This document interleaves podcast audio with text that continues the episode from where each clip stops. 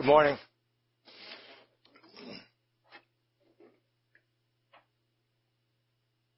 We've been working our way through the Paul's letter to the Philippians. We've noticed that joy is a theme here, and we learn about joy as we we've been learning about joy as we've gone through. Uh, last week we learned that joy is found on the far side of love. So if you want to get to joy, you get to love, and we learned as well if you want to get to love, you have to get to freedom. It's it's because we're free in Christ, free from the burden of believing that we might not be acceptable to God. When you take that insecurity, that vertical insecurity out of the way, replace it with vertical security, it leads to horizontal ability to love. And on the far side of love, we find joy. So, joy is found on the far side of love, and this morning we'll find out that joy is rooted in righteousness. What it says Philippians 3, 7 to 11. It's in your worship folder, so read along if you care to. Paul writes, But whatever gain I had, I counted as loss for the sake of Christ. Indeed, I count everything as loss because of the surpassing worth of knowing Christ Jesus my Lord. For his sake, I have suffered the loss of all things and count them as rubbish in order that I may gain Christ and be found in him, not having a righteousness of my own that comes from the law, but that which comes through faith in Christ, the righteousness from God that depends on faith, that I may know him and the power of his resurrection and may share his sufferings, becoming like him in his death, that by any means possible I might attain the resurrection from the dead as Paul audits his ERS return, that's not IRS, it's ERS, not internal revenue, but eternal revenue service. Okay, at any rate. As he audits his return, he noticed that he is listed as spiritual assets. Some things he sees now to be spiritual liabilities if you've ever had to audit a return or had it audited. Some things that are listed as assets have to be changed from that column. They're not assets, they're liabilities. And as Paul kind of reviews his spiritual life, he has listed some things as assets. You know, these are reasons why I can be confident that I'm going to be accepted by God, but then what he ends up doing, he learns, ooh, these things that I have counted on as being reasons why I might be confident now have to be put in a different column. They're not assets, they're liabilities. Um, let's briefly review Paul's life, find out a little bit about the place he grew up and what led him to have confidence, and then we'll try to figure out where we put liabilities and assets spiritually. Uh, Paul was born probably about the same time that Jesus was. Uh, somewhere between 4 and 5 BC. That's the best guess we have as to when Jesus was born, and Paul would have been born about that same time. He was born in Tarsus.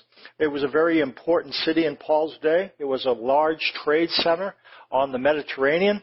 The general population was pretty populous, about a quarter of a million people. It was a it was a up and coming city. People came to Tarsus from all over the Roman Empire. It was a prosperous city, and there's a couple of reasons for that. Uh, the Romans made it the capital city of the province of the province and gave it special status. It allowed the Roman government allowed Tarsus to govern itself separately. So they didn't have to come under the same type of oversight that most of the cities came under, and it also meant that the city of Tarsus did not have to pay taxes to Rome that other cities had to had to pay, which was a huge boon. And what the merchants of Tarsus meant, that means they didn't have to put duty taxes on some of their goods. And what they did then, they invested the merchants of Tarsus invested in good roads and education and public health and beautification projects. It was really, really a neat city. Um, there were mountain slopes. The mountains of Tarsus had uh, a lot of goats there, and going to understand why. They were black goats, and what they would do, they would take the hair of these goats and form it into a kind of fabric, Cilician fabric, and that fabric was good for a number of things. It made great tents. And that's where Paul developed his his ability to make tents. He would have learned that in Tarsus. And the cloth, the material that came from that region was great for that. Throughout the Roman world, Tarsus, Tarsians were known for the quality of their tents and the city was known for the quality of its education. Tarsus was a university city. Merchants, again, they were very generous because they didn't have to pay taxes, but they invested the funds, and so they attracted educators from all over the Roman Empire. Uh, no expense was spared in the recruitment of these educators, and they came to teach there. Paul was born a Roman citizen and probably into a prominent, wealthy family in the city. Rome didn't grant citizenship to everyone living in Tarsus. In fact, it was fairly rare, and for Jews it was extremely rare. There were some real benefits to being a Roman citizen. Um, when you were tried and found guilty, you couldn't be crucified or something, that your death was quick. If you felt like you were judged inappropriately, you could appeal to the emperor and your case would be bumped up like going up to the Supreme Court. There were a number of things that people, and people really coveted um, being a citizen.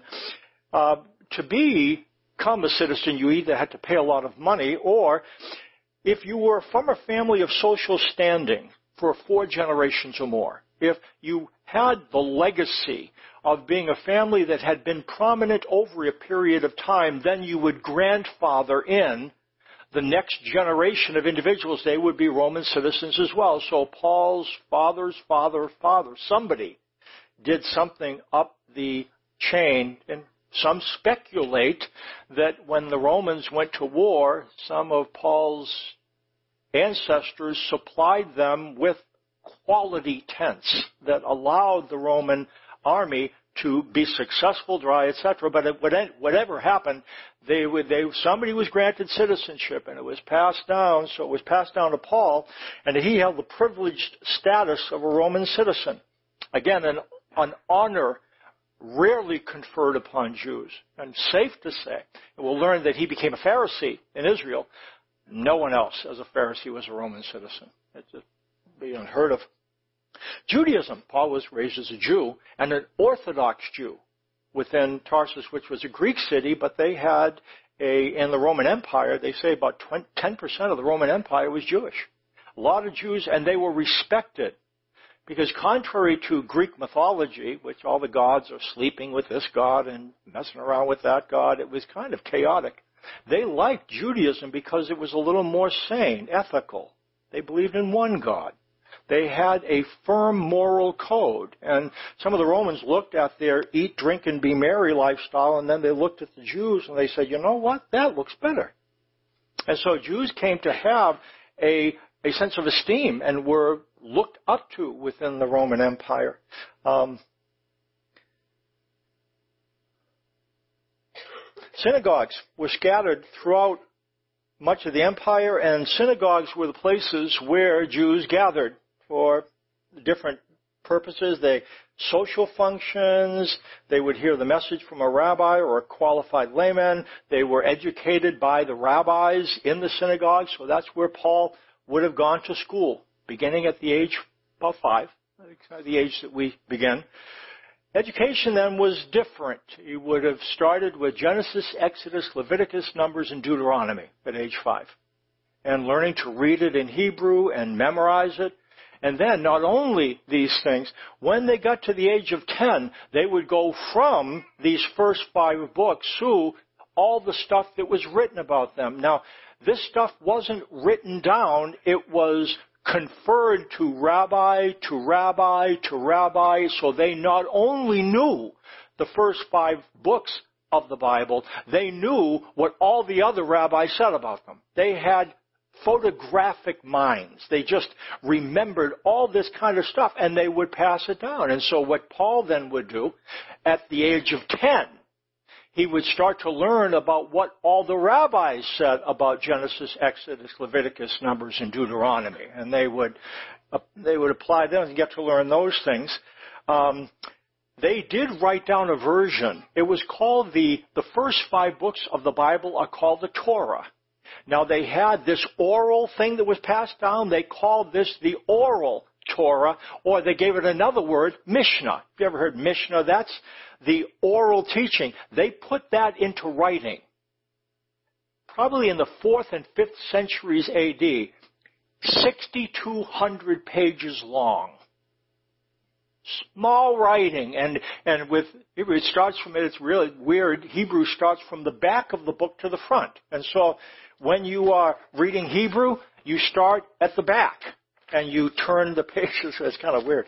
But that's 6200 pages and that's what Paul would have started to study at age 10 by age 13 he would have finished it. 6200 pages over three years, at that time, he would have been ready for formal, graduate level, rabbinical training to be a rabbi or a Pharisee. What Paul did, he had a married sister apparently that lived in Jerusalem. So Paul went to stay probably with her and her husband, and he studied at the uh, the school of Gamaliel. Um, that was he was Gamaliel was the greatest educator of his time. You had a limited number of students, and somehow Paul got in. He had a top-notch theolog- theological education. Just he had a he was very well bred, very well educated, and so he was very devout, very intense, very bright.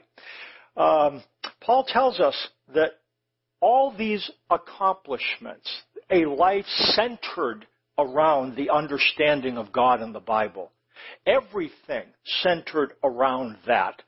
Uh, he counted those assets now as damaging, as spiritual liabilities. All the things he learned, he saw as getting in the way of a closer connection with God. And we need to understand why would he think that? Uh, Paul perceived with horror that the things he had viewed as benefiting him had in reality been working to destroy him. Again, that's a fairly discouraging thing. If you're taking eye drops, a number of you might take eye drops to improve your vision, to correct some kind of eye problem.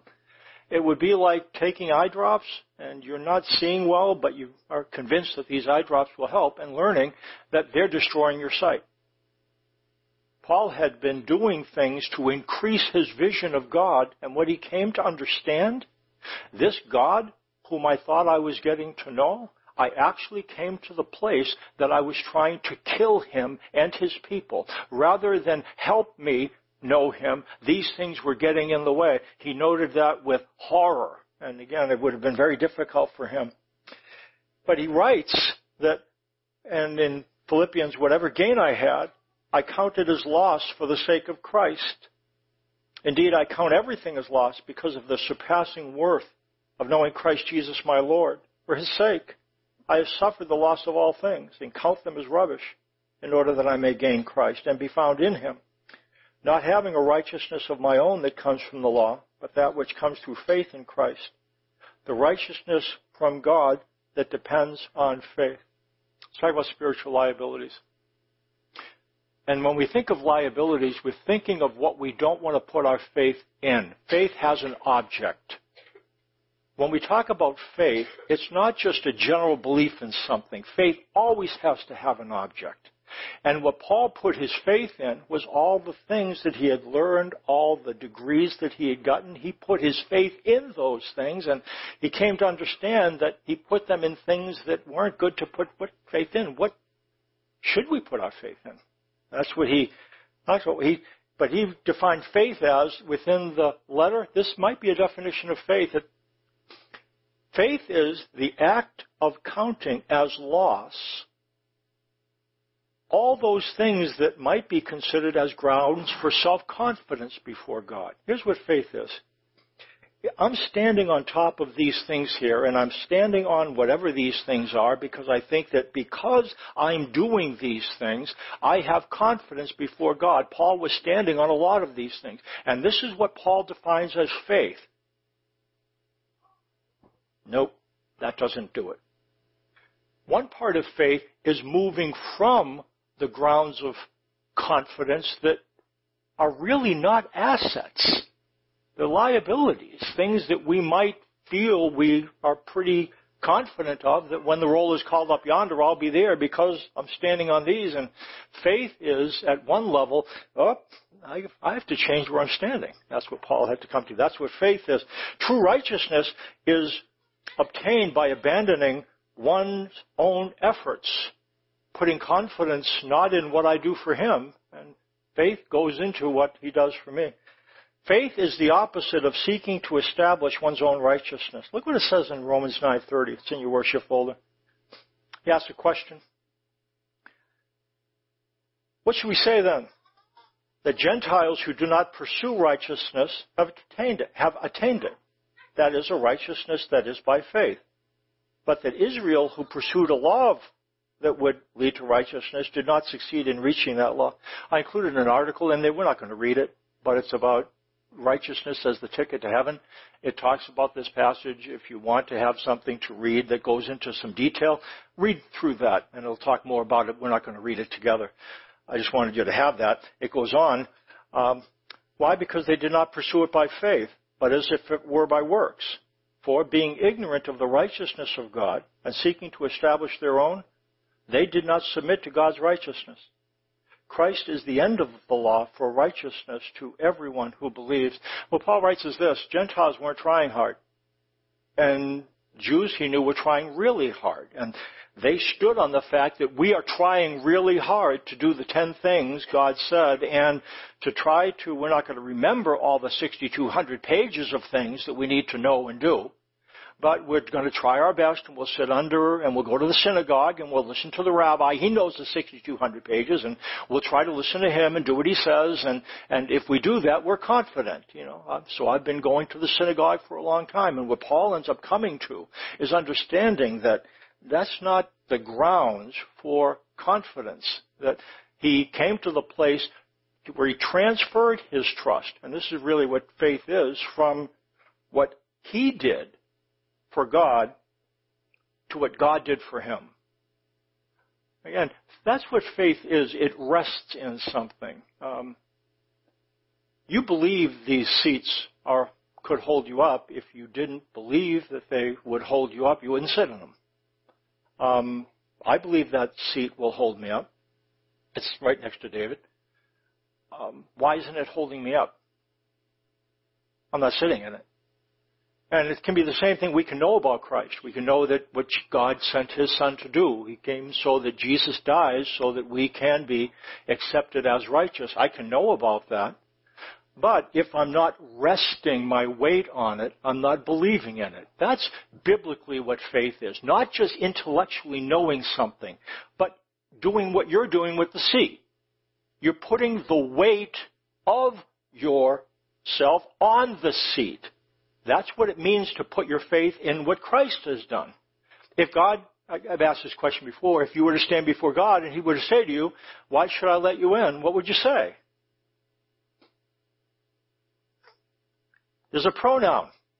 If you would have asked me that um, growing up, and this is what I would have said. I was an altar boy beginning at age seven, I think. I went to church every Sunday and in the 40 days, most days during Lent. I was an altar boy for a long time, was almost a priest. And what pronoun am I using? What does that say about who I am trusting in? The pronoun you use is what you're placing your faith in. I say I, I, I, I. What does that say about who I'm trusting in? Eternal life righteousness is given to those who transfer their trust from what they have or haven't done for God to what God did for them.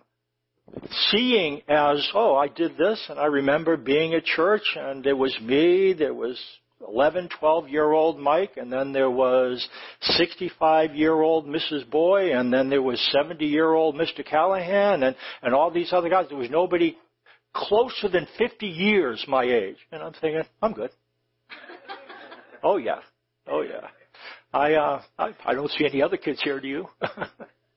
and I was convinced that I was getting A's in spirituality. And somebody came, and then I ended up hearing about faith is transferring your trust from what you've done for God to what He's done for you. And, and Mike, and I'll talk about it in a minute, I was angry. I mean, I really tried hard for a lot of years to, to amass a pretty good resume spiritually. And to have to give that up, it just didn't make much sense to me. But that's what the, that's what righteousness, that's what it seems to be. I want you to picture, talked about this before, the bar of a high jump. Yeah, you got that? The bar of a high jump?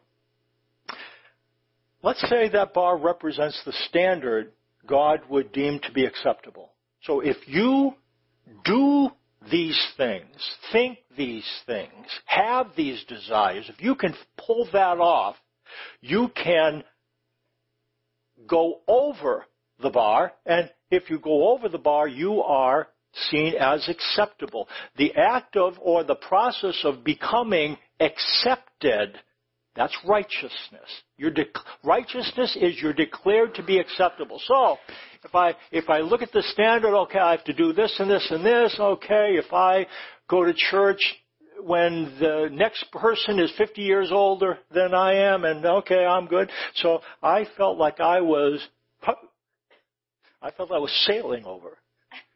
And righteousness would be me sitting on the far side of the bar. Oh yeah. Oh yeah. Um, what was I placing my confidence in? But let's, okay, you got this bar though? We all have a sense for if we're clearing the bar or not. We kind of have an idea, don't we, what God demands of us? Are you clearing the bar? There's a number of ways we might determine are we clearing the bar or not. There's Ten Commandments. Those are a way to kind of assess stealing, dealing falsely. You know the, the hardest thing about the standard? You can get through one through nine and do pretty good. You know, the, the one that's going to get you, anybody know what the tenth commandment is? Don't covet. You know what don't covet is? Don't want anything that your neighbor has that you'd like. Okay. you can control some things. Coveting is not one of them. I, we cannot control what we think. So therefore, you might get through 1 through 9 and say, yeah, I'm good. What's that thing about don't commit adultery? I'm good. Uh, lust is adultery? Okay, let's move on. Let's move on. Okay. Don't murder? Oh yeah, I haven't offed anybody. Anger is murder. Yeah, let's let's get let's get keep keep it going. Let's keep it going. Here. Um, okay. Honor the. And then you end up getting up to the tenth, and that's the one that ends up you know, that just kind of gets passed off. Uh, none of us. Coveting is the uncontrollable sin. Try to control thinking. Try that. Go by your neighbor and notice the car that he has, the car that you want, and say, I'm, I don't want to think about wanting that car. Or like rooting for Kansas and, and seeing what's happening, something like that. See, so JC's not coveting. It's just, just okay.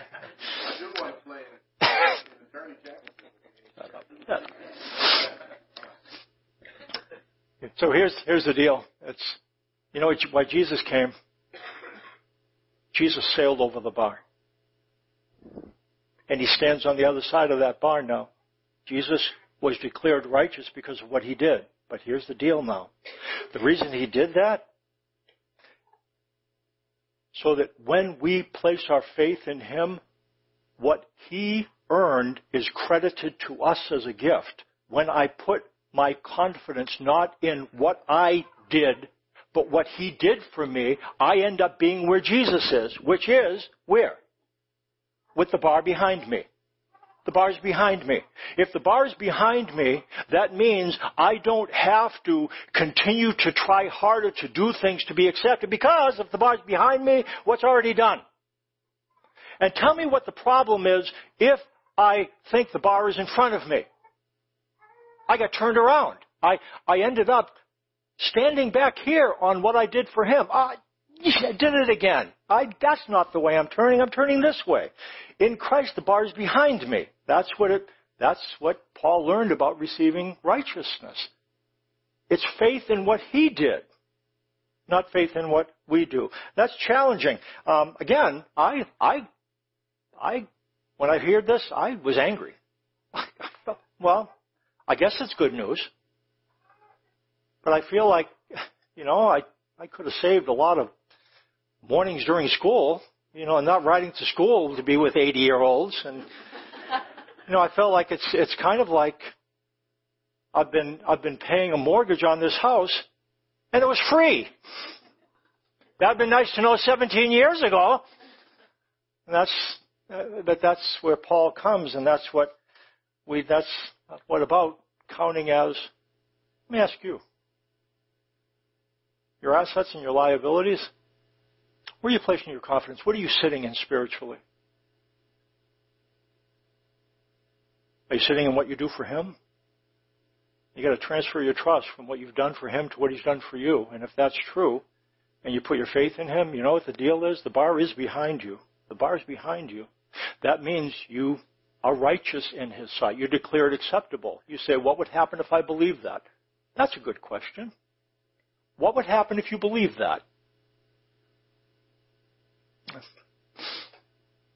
Let's talk about spiritual assets. Paul comes to see this, and this is what he ends up saying that I may know him and the power of his resurrection, and may share in his sufferings, becoming like him in his death. Verse 11, that by any means possible I may attain the resurrection from the dead. The Christian life is like a drama in three acts. There's the beginning, the middle act, and the end. The beginning, I'll throw some words at it. Justification is the beginning. Justification is being declared righteous. It's something that is given us. It's, it's a status that's conferred upon us. That's justification. It's being declared righteous. And you don't need to remember these words if you don't want to. Some of you, it might help because you've heard them and you say, oh, what's this? So that's justification. That's a gift. Sanctification is the process of being transformed into the image of Christ, being transformed into someone who expresses your faith in love, becoming an authentic follower of Christ who expresses your faith in love.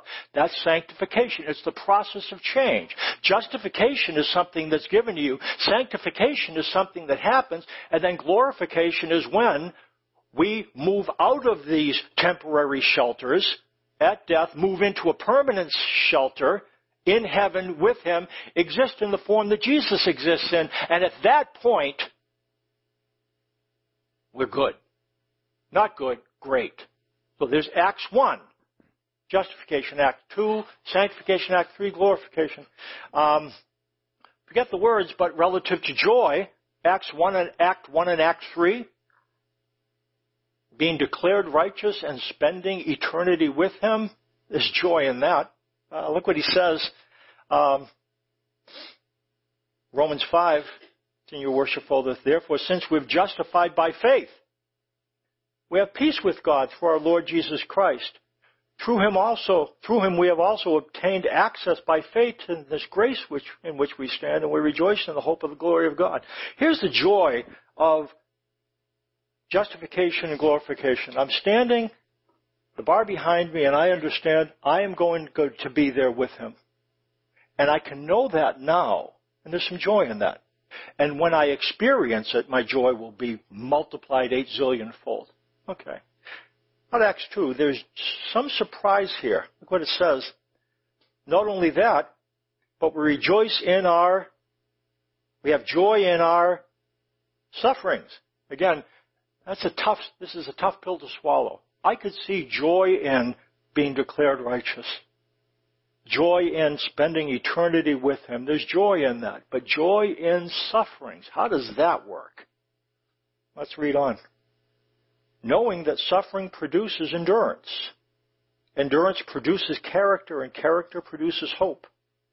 And hope does not put us to shame because God's love has been poured into our hearts through the Holy Spirit who has been given to us. Christian faith has joy, rejoices in two things. Christian faith rejoices in Christian certainty. The certainty that because Christ's work is finished. Anything Jesus leave out? Eh, would you, would you call into question that he got over the bar? Anybody call that into question? He didn't make it. Uh, nice try. Didn't make it. Now, Jesus isn't, he didn't clear the bar. Anybody believe Jesus didn't clear the bar? No, of course he cleared the bar. Nothing to add. So, um, uh, there, what that means is that there is a certainty there. Jesus cleared the bar, and if I put my faith in him, my clearing the bar just as certain as his is. Again, it all depends where you're sitting. Are you sitting in what you have or haven't done? Then have you been declared righteous yet? If, if it's it's not clear, is it? Have you done enough? Have have you? Have you done enough of the do's? Have you done too much of the don'ts? How about Jesus? Are there any do's he didn't do?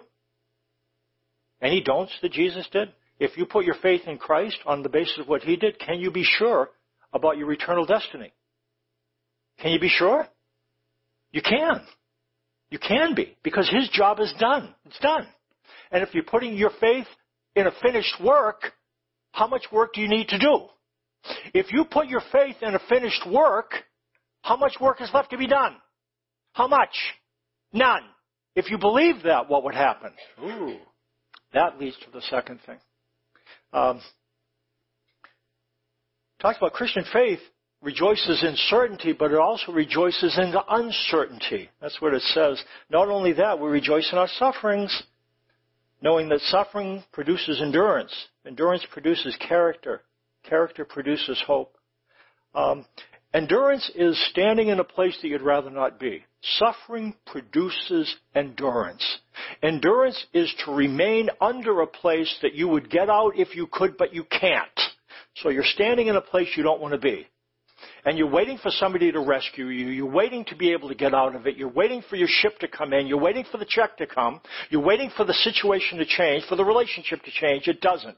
You wonder, why am I standing here? I thought you loved me. I thought we had a deal. I thought I was righteous. Why am I going through what I'm going through? Suffering produces endurance. The ability to stand in a place that you'd get out of if you could. That is indispensable to becoming an authentic follower of Christ who expresses your faith and love. You cannot become that without learning to stand in a place you'd rather not be. Sufferings produce endurance. Endurance produces provenness. Provenness. Character is provenness. And what happens when you take something like gold and put it through a refining process? When it's done going through this process, what I can know is that this ring is authentic. It's gold. How can we determine if what we have with God is real? What it says, sufferings produce endurance, and endurance produces provenness. When you've walked through things and got on the far side of them, there's a sense of the foundation is real. I have experienced it. Not only do I believe it, but I've seen it at work in my life. Endurance produces character. Character produces hope. Hope is Christian certainty. Hope is Christian certainty. Endurance, provenness, assurance. Here's the deal. You're going to go through some things that are difficult. It's not a sign that you're not loved or not righteous. It's a way for God to develop you into the image of Christ. That is something Jesus needed to do. Jesus did everything right, but he had to live in places that he didn't want to live. Uh, that's not great news, but it is true. It says hope doesn't put us to shame because God's love has been poured into our hearts through the Holy Spirit who has been given to us. This is a true thing. This is a true thing. If you want, and it's necessary to be transformed, for the roots of your faith to go deep into His love. If that's something that we want, that's something that requires time in the wilderness. If we have what we want, we don't long intensely for God's love. We don't need it. But if you look around and you're seeing things in people's face, impatience and and there's things in your life that you look that you you don't have what you want, you have to then what are you doing? Keep looking there. And focus on his commitments to you. God, I don't like where I am, but I guess suffering produces endurance, and endurance provenness, and provenness hope. So I'm going through this thing not because you don't love me, but because you do. And as I go through this process, the roots of my faith get driven down into your love, and I end up having a deeper awareness of your love, something deep. I think all of us would like to know God's love deeply. I want you to listen to me. It is not possible without going through difficulty. Just isn't. Just isn't. Again, we jump up and down about that? No. But I think in some places within us, some of you have been asking, what have I done wrong? Why am I in this trial? You haven't done anything wrong. You haven't done anything wrong. God does never lead strangers into the wilderness, only his children, to bring the roots of their faith deeper into his love. Okay, here's a question. How do we keep going then? Finish. How do we keep going? It's tiring standing in place in things that you don't want to experience. What do we do? Lazarus, look what it says. The Word of God is living and active, sharper than any two-edged sword, piercing to the division of soul and spirit, of joints and of marrow, discerning the thoughts and intentions of the heart. And no creation is hidden from his sight, but all are naked and exposed to the eyes of him to whom we must give account. Since then we have a great high priest who has passed through the heavens, Jesus the Son of God, let us hold fast our confession. For we do not have a high priest who is unable to sympathize with our weaknesses, but one who in every respect has been tempted as we are, yet without sin. Let us then with confidence draw near to the throne of grace, that we may receive mercy and find grace to help in time of need. What's happening? The, the, at the time this letter is being written, individuals had gone from Jerusalem in the early days when they their experience as Christians was kind of nice. People were selling their land and things were being passed around and it was very communal and pretty safe and then there were some persecutions and some famines and then people were forced, Jewish Christians were forced to go into the Roman Empire and uh, it wasn't so easy for them. They were not accepted by Jews and they weren't accepted by Gentiles. They were third culture people and they really didn't have any place they were could belong. That was one thing for them to experience, but then when their kids grew up, that's what their kids were experiencing. They couldn't get into the good schools. They couldn't get the good jobs. So these people who had embraced their faith in Christ are looking at it 15 and 20 years in the rearview mirror saying, I'm out. I'm out. I can't do this anymore. I'm having to stay in this place working for somebody I don't want to work for and I'm trying to endure, but I can't and some are bailing out. And he writes this letter, um, says the Word of God is living and active. It points to dividing soul and spirit, joints and marrow. It judges the thoughts and attitudes of the heart. You know what we tend to do? We tend to stand on our ability to impose our will on ourselves. We impose our will on ourselves. On what basis can I be confident that I'm going to be who God wants me to be? I have determination. That's why. I have will and control. You know what the Word of God does? It strips our ability to put our confidence in what we do. Then what the Word will say, okay, you're, but did you understand that in order for you to go over the bar on the basis of what you do, that you have to control not just your actions, but your thoughts? Oh gosh, thoughts. I'm not doing that as well. I mean, anybody resentful ever? Remorseful ever? Anybody ever covet? what the Bible does, it brings us to a place where we stand before God naked and exposed. I, I'm not going to make it. Some of you understand that feeling? To be naked and exposed. It's not a good feeling, but it is what's supposed to happen. It is the, it's, it ends up being productive. It talks about being naked and ashamed. He ends up encouraging his, well, look where it ends in verse 16. Okay, you're standing in verse 13 naked and ashamed. You know, wanting to find reason to believe that because of what you do, you is going to get let in, but you're like somebody who showed up to a party in, in your birthday suit. And I'm not very confident I should be able to walk in here. That's the way it is. That's the way it is. And we, and then in, that's where we find ourselves naked and, and then in verse 16, I'm entering the throne of grace with confidence. How do you get from here to here? It's really a question. Because entering the throne of grace with confidence literally means speaking freely. One of the cheap things that you got as a Roman citizen was parrhesia, the ability to speak freely in the public forum. If this was in Rome, and you're a Roman citizen, and something is being debated, and you, uh, you know, if you're a Roman citizen, you're going to be safe. If you're not a Roman citizen, somebody's going to throw you in jail. There's no right to speak freely unless you're a citizen. And what he says, I want you, if you're declared righteous through faith in Christ, come to the throne of grace and speak freely. Speak freely. Pattern prayers. I learned a lot of pattern prayers growing up. Our Father who art in heaven, Hail Mary, full of grace, the Lord is with you. And then there's a lot of different, those kind of prayers are good. But I really needed, and some of us understand this, to develop the ability just to speak freely with Him. It takes a long time, doesn't it? Especially to be honest with Him. To be honest about things that you don't feel real good about You feel kind of naked about. You know, I'm really not good at this and I'm not good at that. But he says, come to the throne of grace and speak freely. Would you agree with me that it's a long journey from this to that? What leads you from point A to point C?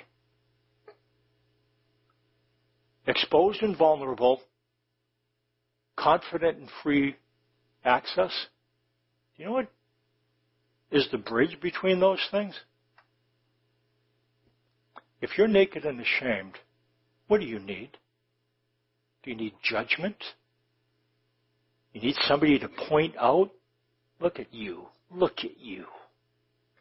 Is that helpful? That helpful? That help you love? That give you joy?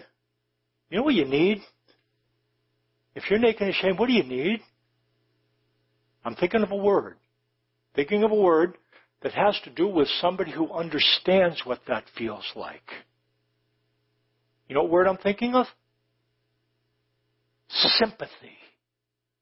If you're naked and ashamed and somebody comes by who understands, I know exactly what you mean. I know exactly how you feel. Come on, let's go talk to the Father. That would be a person to have, wouldn't it? That's Jesus. We do not have a high priest who is able to sympathize with our weaknesses, but we have one who has been tempted in every way just as we are yet was without sin. Jesus is the one that bridges the gap between feeling exposed and going into the presence of the Father. How much time do you spend thinking about the fact that Jesus really understands how you feel? You say, you know, yeah, fine. My family's torn apart. Mm, you think Jesus might understand what it's like to feel like a part of a family and not feel like part of a family? To feel both included and not included? You think Jesus understands that? You know what? At work, um, does Jesus understand what it's like to go out and, and be treated in a hostile manner? Is there, is there anything Jesus doesn't understand? And you know what? The fact is, He came so that He could understand. And He could sympathize with you. You're going to need to endure. You know what I would encourage you to do? And we're done. In fact, worship team, come on up. Um, there's a couple spiritual assets. There's a couple spiritual assets, a lot of liabilities. The sympathy of the Son is a spiritual asset that few that I'm aware of pick up. The sympathy of the Son. You can't go from here to there without the sympathy of Son. Here's my encouragement this morning. Make more room for the sympathy of Jesus in order to get you to the throne of God to be honest with God. The sympathy of Son leading into the mercy and grace of the Father.